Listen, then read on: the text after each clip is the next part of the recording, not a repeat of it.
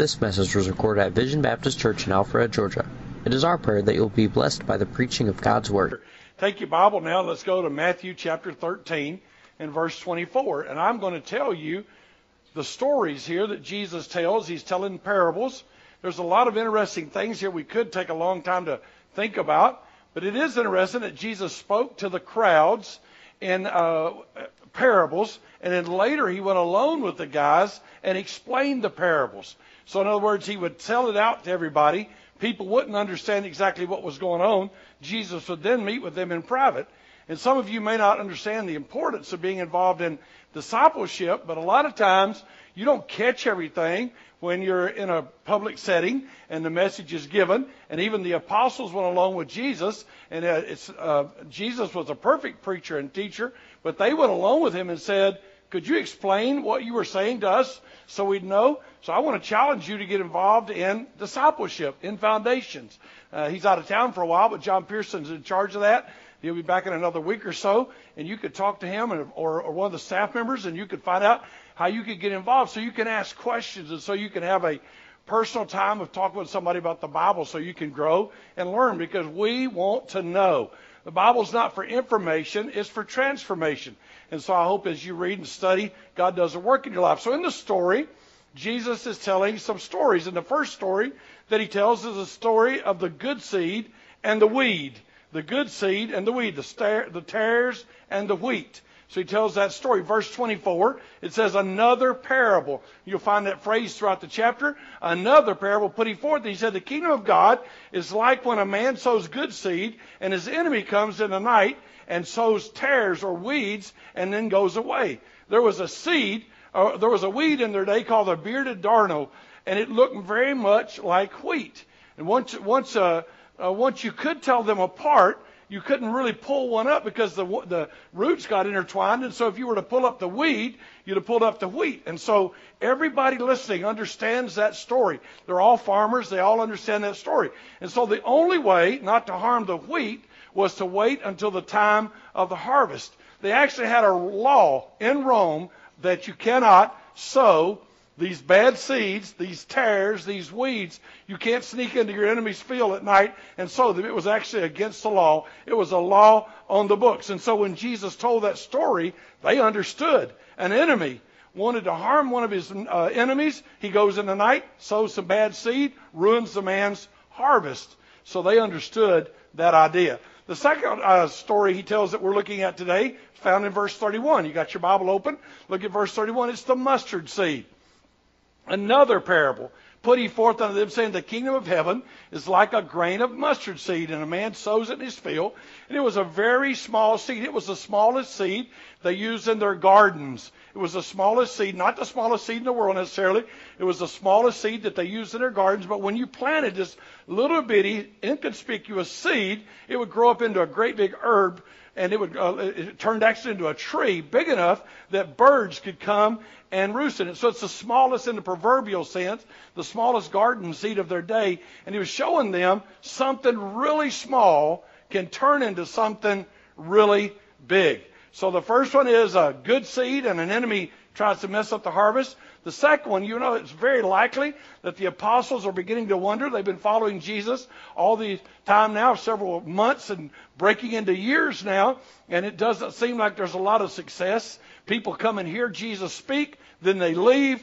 Uh, it gets to the point in the story that before long, Jesus even looks at his own apostles and says, Everybody else is going back. Are you going back also? And very likely saying to them, Look, it's looks small, but God is really going to do something big with it before it's over. The next one is found in verse 33, and it's 11. Look at verse 33. Another parable spake he unto them, The kingdom of heaven is like leaven, which a woman took and hid in, uh, hid in three measures of meal till the whole was leavened. And so this leaven is actually a little bit different than what we would do today. When a lady got married, her family actually gave her this little ball of dough that had the leaven in it, and they did, it was passed from one family to the other, and they put that in the wheat and in the in the in the meal, and that helped to, to make the bread. And so it, this was a piece of dough, and uh, it had been uh, kept over from a previous baking, and it had fermented. And th- so they use that to keep it. But when Jews think about leaven, it's almost always evil influence. It's the idea of rotting or putrefaction. It was a symbol of evil to them. In the feast of the Passover, they were told, get rid of all leaven, get it out of your house. And so, in this story, it's hard to tell which one he's using this as because a lot of times it's evil, but in this story, he seems to talk about it being transforming, that it changed the bread and made something different out of it. And like the kingdom and the message of the gospel changes lives. So now I want to go with you to verse 36. So the first thing we looked at are the stories. You can go back and read those stories and think about those stories. In verse 2, he explains the, the wheat and the tares. We get the lesson of the wheat and tares. Look at verse 36. Then Jesus sent the multitude away and went into the house, and his disciples came unto him, saying, Declare unto us the parable of the tares of the field. I wish you'd take just a second and underline something here. If you really want to grow, you pay real good attention when somebody's teaching and preaching the Bible. But if you really, really want to grow, you get in a smaller group. If you really, really want to grow, you get around other people where you can have discussions. And so when it was all over, Jesus sat down and they came to the house with him. All the crowd went away, and Jesus is alone now with the disciples. And the disciples said, Man, we listened to you, buddy. And Jesus, we appreciate the story, but we didn't get it. So tell us, explain to us, declare unto us, please, the story of the tares in the field. And then Jesus explains it. Look, if you would, in verse 37. The man that's sowing the seed is the Son of Man. That's Jesus. That's God sowing the seed. The field is the world, the whole world. The good seed are the children of the kingdom. Those are the children of God. The bad seed is the children of the wicked one. The enemy is the devil. Verse 39. And the reaping take place in verse 40 at the end of the world when they'll be separated and we'll find out what's going on. So we'll find out if it was a tare, a weed, or if it was wheat. Good seed, wheat. Bad seed, tare. And we're going to find out which one it was. So let me give you some lessons that you might write down from this passage of Scripture. Number one lesson that we get out of this passage of Scripture is Satan is alive and well in the world in the story, Jesus said, the enemy came and he sowed bad seed in the field, and that enemy is the devil. It is very easy in 2014 for you to begin to doubt that Satan is alive and well on planet Earth, that Satan is doing a thing in the world, but you need to know that he is. The Bible says in 1 Peter chapter 5 in verse 8, 1 Peter 5 verse 8 says, Be sober. Uh, that means be awake, be alert, be vigilant. That means keep your eyes open. Your adversary, the devil, as a roaring lion, walketh about seeking whom he may devour. Do you understand that if you believe the Bible, you know this, that God is at work in the world? Amen? But not only is God at work in the world, the devil is at work in the world. And he would do whatever he could to destroy your faith. He would do whatever he could to destroy the church. He would do whatever he could to destroy your family. He is trying to destroy the good seed. He wants to ruin the harvest. He wants to ruin the harvest. He does what he can to hinder the good seed from producing fruit. Jesus taught Christians to stay alert and watch out for Satan and his temptation. Matthew chapter 26 and verse 41. Matthew chapter 26 and verse 41, the Bible says, Watch and pray that you enter not into temptation. The spirit indeed is willing, but the flesh is weak. Guess what's going on? As I loved God and as I served God, I could even be praying and going to church and doing all the things I ought to do and not be aware that the devil was attacking. I always find that verse is one of those funny verses in the Bible. Basically, you were supposed to pray with one eye open. You're supposed to be praying, God, I'm asking you to work in my life, and I'm asking you, but I know the devil's out there, and he's like a roaring lion, and he's out to get me, and he's out to destroy me. And so, Lord, I'm praying, but I am watching. I am being careful. Because sometimes when you let your guard down, and sometimes when you're not being you're not being as alert as you ought to be spiritually alert. We're talking about spiritually alert. There's a guy in our church here that's a policeman and he tells me sometimes we're, we're, I've been places. He says my spidey sense is going off. He said I feel like something ain't right here, and so you ought to be alert. You ought to be feeling. You ought to be knowing what is going on around you. That's the first lesson. Could I just stop and say, men, you are leaders of a home. God has given you a beautiful wife. He has given you children. He has given you the opportunity to lead a home. You need to know that the devil is going to do everything in his power to destroy your children's faith. He is going to do everything he can to get them out of serving God. He is going to do everything he can to bring sin into your family. And I know this. I say this from a heart of really loving you. I know how many of us lose our children. And I don't blame you and I don't judge you, and I'm not doing that at all. But can I just say to you, boy, you got a big responsibility. So many people have been brought up in Christian homes and church and taught the Bible, and as soon as they're 18, they're gone. They have found out that oftentimes by seventh grade, kids are already checked out in their head, checked out in their heart. They're only sitting here because they have to, and as soon as they're able, they're not coming back. If I were you, I would know Satan is alive and well, and he wants my kids, and he wants to destroy what's going on, and I'm going to work as hard as I can. I'm going to pray. I'm going to watch for evil influences. I'm going to make sure they get the right influences. I'm going to do everything in my power to take care of my family. If that's true, would you say amen? Take it seriously. Take it seriously. Take it seriously with your children. Take it seriously with your grandchildren. There's a second truth taught in that story. That is that we should be careful judging we should be careful judging. Those that appear to be good may in fact be bad. Those that appear to be bad may in fact be good. You don't know all the facts. Here's a story told.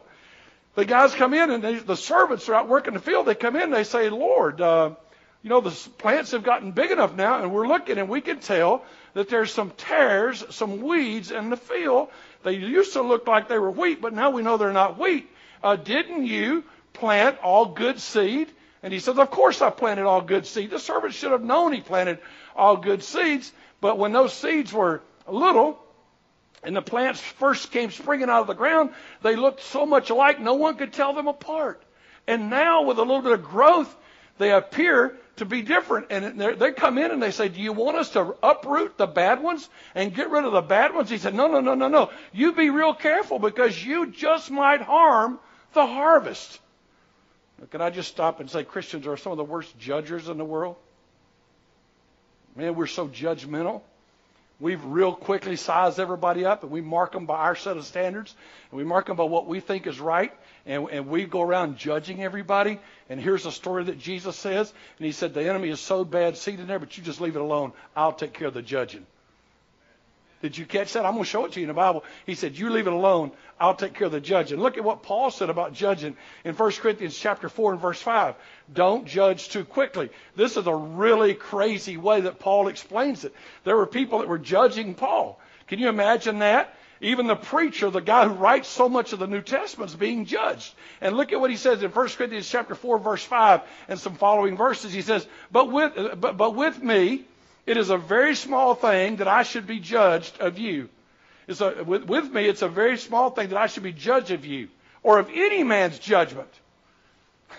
Paul said, Hey, you guys can judge me all you want. Not a big deal to me.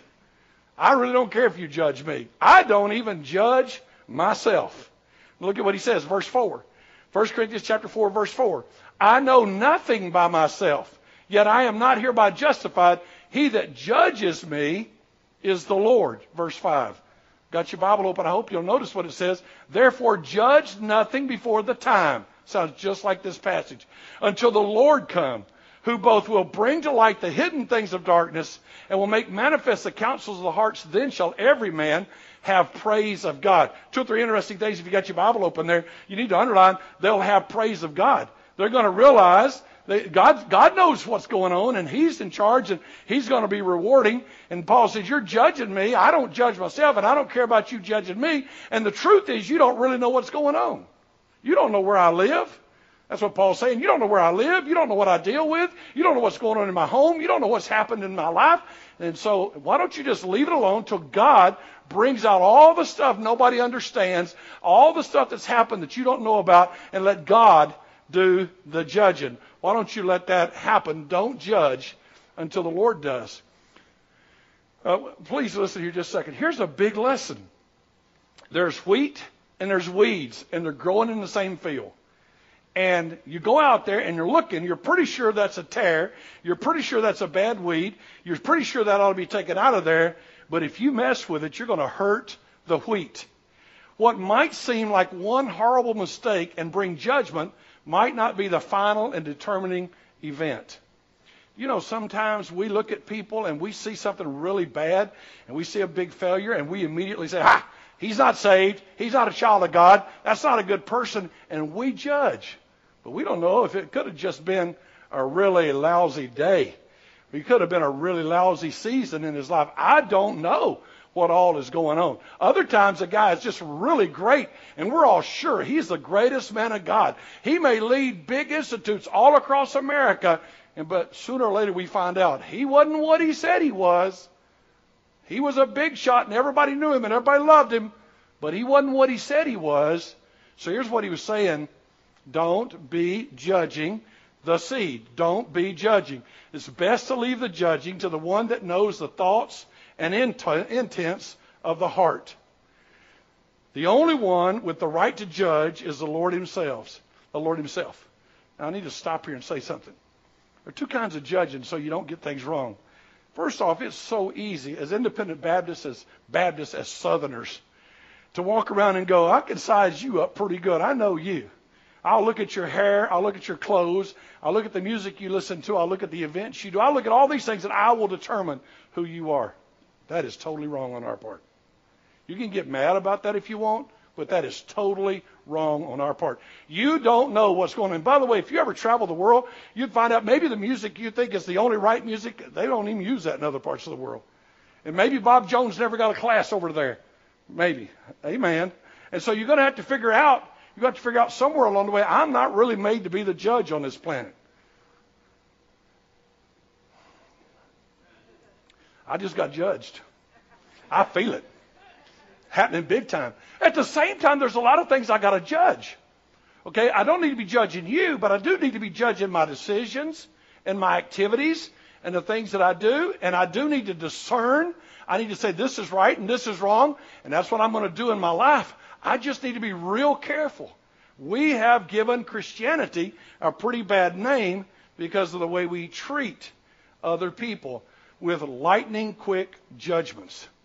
A lady in our church is looking at moving her uh, moving to another state, and so she's talking to me, and she said, "You know, I got tattoos, and it hadn't been a problem at this church, but that church you're telling me about in that state, will it will it be okay?"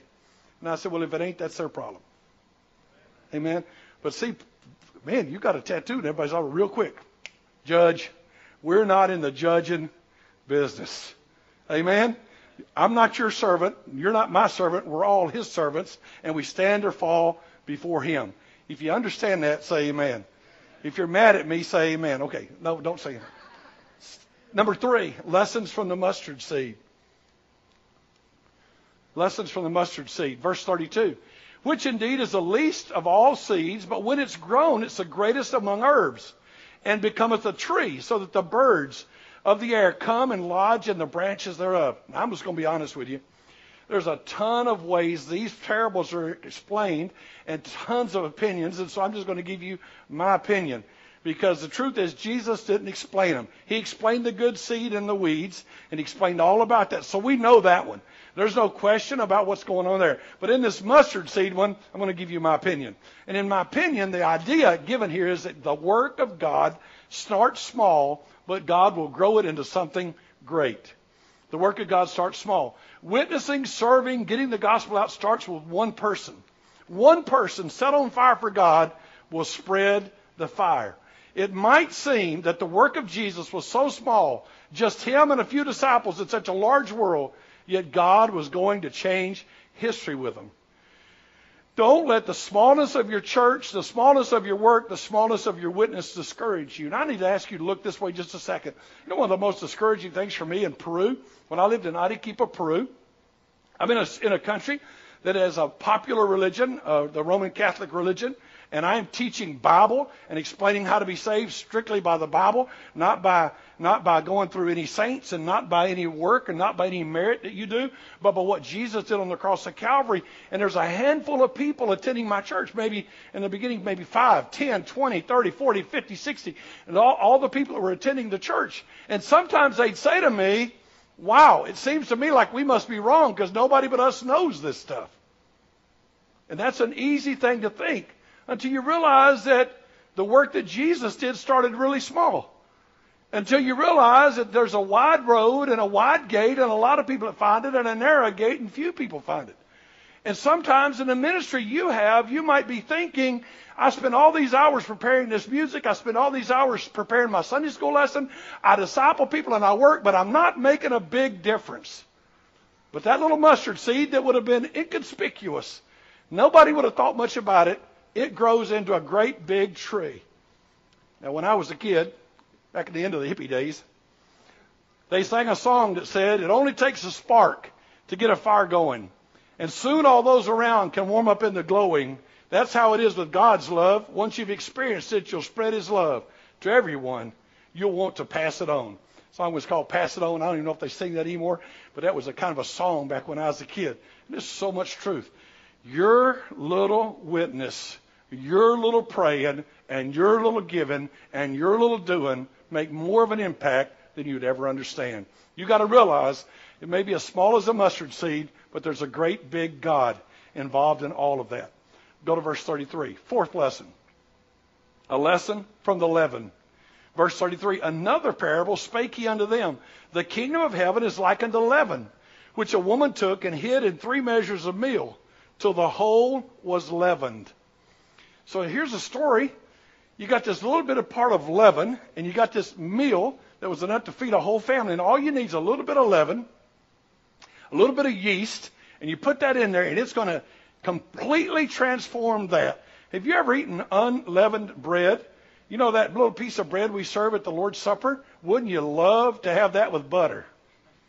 Wouldn't you love to eat that? I mean, wouldn't that just be, doesn't rise, it's hard, it's dry. I mean, honestly, we use that because of, of the symbol of unleavened. But boy, isn't it wonderful? You ever go to one of those restaurants? They bring you out that big chunk of bread, and that knife, and that big slab of butter, you know? And you know what made the difference in, between the unleavened bread and the leavened bread was the leaven. And so there's a lesson, I think, in this that being born again transforms the life of the individual. Look, if you would, at 1 Corinthians chapter 6 and verse 9. If the gospel gets in you, and again, this is one of these, this is my opinion. There's all sorts of opinions about these uh, parables. And wherever you find fall on that is fine with me. But in this story, it seems to be a positive story. The whole thing seems to be positive, except that it's small and, and, and the Lord's making a difference and the enemy's trying to fight. So these stories, I think, go together. And so I want you to realize this. I want you to realize that if you're truly born again, if God begins to work in your life, He will change you. If you're born again and nothing's ever changed, you might ought to stop and examine yourself. You might ought to find out, am I really born again? If the Word of God makes no difference in you. So in 1 Corinthians chapter 6 and verse 9 that you're looking at behind my head or in your Bible, the Bible says, Know ye not that the unrighteous shall not enter into inherit the kingdom of God. Don't let anybody deceive you. Don't let anybody trick you. Neither fornicators, nor idolaters, nor adulterers, nor effeminate, nor abusers of themselves of mankind. Verse 10 nor thieves, nor covetous, nor drunkards, nor revilers, nor extortioners shall enter the kingdom of heaven. None of those guys are going to go to heaven. But look what he said in verse 11. And such were some of you. He said, Can I just remind you people at Corinth that none of those bad guys are going to go to heaven? And some of y'all used to be that. But what happened is the gospel got in, and it changes lives. It changes us. Look, if you would, at verse 11. And such were some of you, but you are washed Write that down. You are washed. You have been cleansed.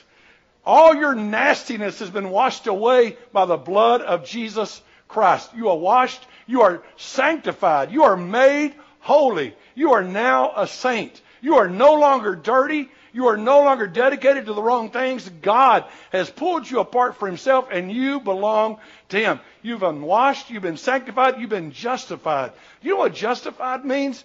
Justified is a big word, and here's what it means. It doesn't, it doesn't really mean made just like you never sinned. Because even before you sinned, you were not good anyway. It means, it means being made like Jesus. It means having Jesus' record put on your record. It means that when I get to heaven and they pull up my history and they want to find out who Austin Gardner is, here's what they're going to find out. Born of a virgin. Perfect. Always obeying. Because they're going to read my past as what Jesus did. And when they look at Jesus, they're going to find my past, and he's going to say, I took care of that guy's past. Amen? You've been justified. I don't care who you are or where you've been, if you trusted Jesus Christ, you have been cleaned up. You have been cleaned up. Your past is gone. All things are washed away. Everything's made new. You're a new creature in Christ Jesus. Not only are you a new creature, you're sanctified. You're made holy. You're set aside to Jesus. You belong to Him. Not only that, not only that, He, he erased your past. When I was a missionary, I had to constantly go get my antecedentes, my, my, my police record. You have to, oh, everything you want to do, they, go, they want to know, did you have a criminal past? And so I would go get my criminal record, and I didn't have a criminal past. I'd go in and I'd prove it, and I, would have to turn that paper in and say, okay, we can allow you to do that. Well, here's what happens when you get to heaven. I don't have a criminal past. I don't have a sinner past. How many of you realize you don't have a sinner past? Your sinner past has been taken care of by the blood of Jesus. When he died on the cross, he took your past, nailed it to the tree, and he mocked the devil and said, Watch this. I can clean them up. We are trophies of his grace. It has transformed us. That leaven, if it's symbolizing transforming, which is how I'm using it, you know what it did? It changed even the way a woman was treated. Are you ready for this? A Jewish man woke up in the morning and said, God, I thank you I'm not a woman. And women were treated like a piece of property. And they were never treated with great respect till Jesus came. And you know what he did? He said, I'm going to make her a co-inheritor, a co-heir. In the past, a woman got no inheritance. In Jesus, she got an inheritance, just like the guy.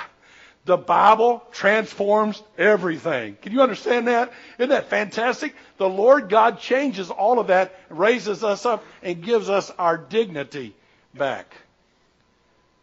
But like the yeast, the transforming effect and work of the gospel and the work of Christ is not seen or noticed at first. You know, you might put that yeast in and it doesn't happen in two minutes. It doesn't happen in 30 seconds. You're going to wait. But God is at work even when you don't see it. And can I just say this? It's going to turn the world upside down. If you're born again, your whole life is going to change. In Acts chapter 17 and verse 6, when the, when the preachers showed up, this is what they said. And when they found them, they drew out Jason and certain brethren unto the rulers of the city, crying, These that have turned the world upside down are come hither also. That's what Jesus does. He totally turns our world upside down. He changes us. He changes everything around us. He got in, and when you first uh, got saved, you might not have noticed great changes, but you let a little bit of time pass. I was sitting one day with Pastor Daniel, Daniel Araujo, a pastor in, in Arequipa, and I told him, I said, you know, I've always been very impressed with you, brother. He said, why? I said, because you've got such a good past. And I said, you know, you've lived a good, holy life. I've known you like 20 years, and You've always been a holy guy. You never had a drinking problem. You never had none of that. And he said, I never had a drinking problem. I was an alcoholic. I was a drunkard. And I came to know Jesus. He said, and the man you're looking at right now is not the man you'd have seen if you'd have seen me when I got saved. But God has changed my life. Amen? If you'd have met my dad, if you'd have met my dad, you'd have met a man who was a fallen down drunk. You'd have met a guy who committed, he told me, he said, he said, there ain't much sin you can name I hadn't done. He walked into a little old country church on one morning, and that day Jesus totally changed his life, and I never knew the guy that Daddy told me about. Jesus changes lives. Now let me give you the last thing today. Some lessons that we can take home. Here's some lessons I think you could take home. I want you to know that Satan is doing all he can to destroy your faith and the spiritual lives of those in your in your family. Please listen to me. I don't know how to say this to you, but I am a granddad and a dad. And I have grown children. And I want to tell you, Ben, Satan attacked my family. He still attacks my family. Horrible things happen. But I so want my family to serve Jesus. When I'm dead and gone, I want them to still be serving Jesus. I really want that. It's not just I want them in church so I look good. I want them to know Jesus like I know Jesus. I want them to love God. And if you're here this morning, you need to take seriously the devil is doing everything in his power to destroy the work of grace and the work of God in your family. And you've got to watch out for little things that would draw you away from your brothers and sisters and get you out of church. You've got to watch out for doubts he would plant in your heart. You've got to watch out that you don't look at others and judge them and start feeling superior to God and the people of God and the things of God. A judgmental spirit among brothers is trying to do right, and, and when you're even trying to do right, can destroy many others. The roots are intertwined. The devil's trying to destroy us, and you're judging. That's not the kind of person ought to go to our church. They don't look like they belong here. They wouldn't fit in here. Please, we never, ever want to get there. Say amen. We want to love people wherever they are. We want to leave the judging to the judge. And we want to be loving people and making a difference. We don't want to be hurting people. Remember, you do not know what's going on in the life of your brother or sister, so don't judge. Just love. You have no idea where they slept last night. You have no idea what news they might have just heard. You have no idea what's going on. Be careful. Number one, Satan's trying to destroy. Number two, the second thing I see that the parable talks about that's destroying the work of God is how judgmental we are. Not you. It's just a passage. I'm just preaching the passage.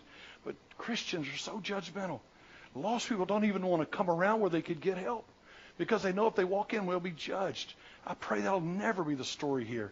I pray we'll always want to be loving people. Galatians chapter 6 and verse 1, remember this verse. If you see a brother even doing wrong, you be real careful to have the sweetest spirit possible.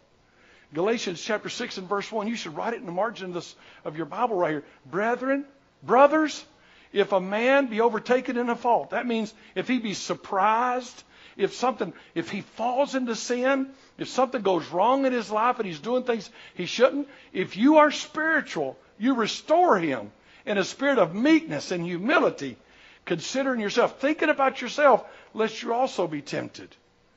How many times have we judged that other guy? And then later on fallen into the same sin. How easy it is for me to point out your faults, and I got the same fault. And so even when even when somebody messes up in our fellowship and amongst us as brothers in Christ, be very careful that you have a sweet and loving spirit. The gospel is good news. Amen? It's good news before you get saved, and it's good news after you get saved. And this ought to be a place of much love and much concern for each other. Don't allow the smallness of your ministry to discourage you. I know you teach Sunday school, and I know you are working, and sometimes you say, man, but three people in my class. Not very many children here. Not many people pay attention. Nobody says thank you when I sing a special. No one notices that I clean up. And but that mustard seed said something to us. It may look small, but God's doing a work. God's doing a work in you. You may not be doing much, but God can make grow what you are doing. Take seriously the ministry God has given you. If you will mean business and stay faithful, maybe God will use it to start a work in others. I often think of the little town of Wrigley, Tennessee, little country church where I got saved. I don't know if them people know about the internet yet. I know this: when you get up, our cell phones don't even work. And I, it was a little country church. Pastor stood outside with the deacons, and they all smoked together. I got saved there. Now the Lord's allowed me to preach all over the world and to preach all the time. And I wonder what they would think if they knew that little boy in Sunday school that they taught. And somebody had a little bitty ministry in a little bitty corner and never thought anything would happen, yet God might have done something with that class. You were teaching Sunday school. You're discipling somebody. You're taking up an offering. You're cleaning a building. But God's doing a much bigger business, much bigger ministry than you think He is. If you can understand that, say amen. If you'll accept that truth. The Word of God and the work of God radically changes lives. The work of God and the Word of God radically changes lives. Know that if God is truly in your life, you will begin to see differences. It will start with things that no one else can see. It will be heart changes, but it will be changes. You will eventually see that God is making a major difference in your life. Your desires will change. Your love for Him will grow. Your other things will become less important you are a new creature, and eventually it's going to show. So just let me say this before we pray. If you're born again, If you're truly born again, God is at work in you. And I may not be the one that can see that and know how much He's doing, and I'm not supposed to be the judge of that. But you ought to look at your own life and say, man, is God working in me? Am I finding more of a desire to serve Him? Am I hungry? That's why you're here today. You came this morning because God is at work. If He wasn't at work, you probably wouldn't even be here. You realize that He brought you to church, and so see that. But please don't fall into cultural Christianity, which the Southeast is so famous for, where it's just what you're supposed to do. It's time to go to church. It's Sunday morning. We go to church. We don't care what God's doing. We don't love God. We just do what we're supposed to do. That will ruin you. Know God. Know God. Don't be a cultural Christian. Don't live in the Southeast and let Christianity become your habit or your custom, but not your reality. Make sure you know Jesus as your personal Savior. So this morning, I don't know if it's been about your ministry and you have tad discouraged. I hope you'll realize a mustard seed. I don't know if it's that you don't see the changes you want to see, but if you keep putting the Word of God into people, you, God will make the changes. I don't know if you realize Satan is alive and well and out to get your family, but you can have victory. Through Jesus Christ, we can have victory. I challenge you this morning to seek Him. Nothing or no one's going to stop His work. He is God and He is victorious. Let's get hooked up with Him. Father in heaven, I love you. And I thank you and I praise you for the opportunity to talk to your people. I pray that your name would be glorified. I pray that people would be drawn to you. I pray that some, somebody this morning would get saved. I pray that some Christian this morning who's been discouraged would get encouraged. I pray, God, that in every way your name would be glorified and honored today, and I will give you great praise. Lord, I love you, and I praise you, and I magnify you. This message was recorded at Vision Baptist Church in Alpharetta, Georgia. For more information, log on to www www.visionbaptist.com, where you can find our service times, location, contact information, and more audio and video recordings.